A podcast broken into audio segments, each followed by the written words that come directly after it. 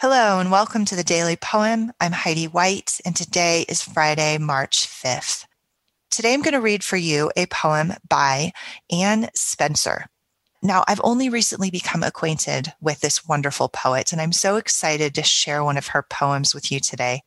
Anne Spencer was an African American poet, teacher, librarian, and civil rights activist. She's best remembered today as a prominent figure in the Harlem Renaissance, uh, where she knew and worked with uh, such other poets as Langston Hughes, James Weldon Johnson, Countee Cullen, and others.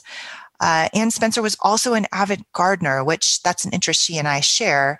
Uh, she's a much more accomplished gardener than I am. And in fact, today you can even go tour the Anne Spencer House and Garden Museum in Virginia. Uh, one very high honor that Anne Spencer carries is that she was the first Black woman whose poetry was published in the prestigious Norton Anthology of Literature, a very well deserved honor for her. And the poem I'm going to read for you today is called For Jim, Easter Eve. And this is how it goes. If ever a garden was a Gethsemane, with old tombs set high against the crumpled olive tree.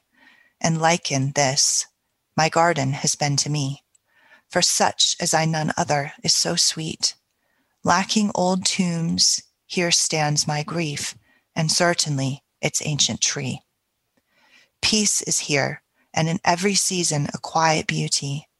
The sky falling about me evenly to the compass, what is sorrow but tenderness now in this earth close frame of land and sky, falling constantly into horizons of east and west, north and south?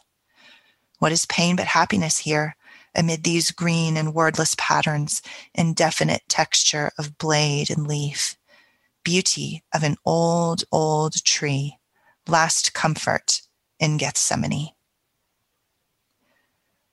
Now, we're not really close to Easter right now, several weeks away still, as a matter of fact.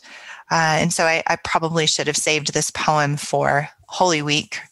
Um, but I just couldn't. This is a poem that's been haunting me, and uh, I wanted to share it with you. As I said, Anne Spencer was an avid gardener, and you can hear the gardening metaphor here within this poem. She refers to the garden, her own garden, as a Gethsemane, which uh, to remind our listeners, was the place where Jesus Christ spent the last night before his betrayal.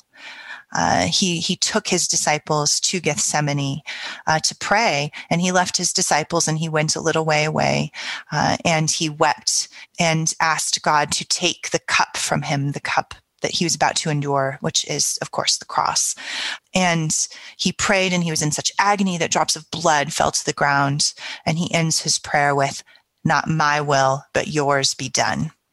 Uh, and I give you that little background because it's so pertinent and relevant to understanding this poem about gardens as Gethsemanes.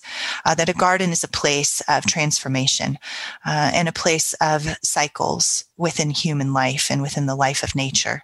Uh, that within a garden, there is a, a cycle of death and birth and growth and decay uh, and these things are are cyclical. Uh, and Anne Spencer in this poem uses that metaphor uh, vividly comparing her own pain and her own suffering to also the peace and the new life that is found in a garden, that those things exist together in a place of growth, birth, decay, and death.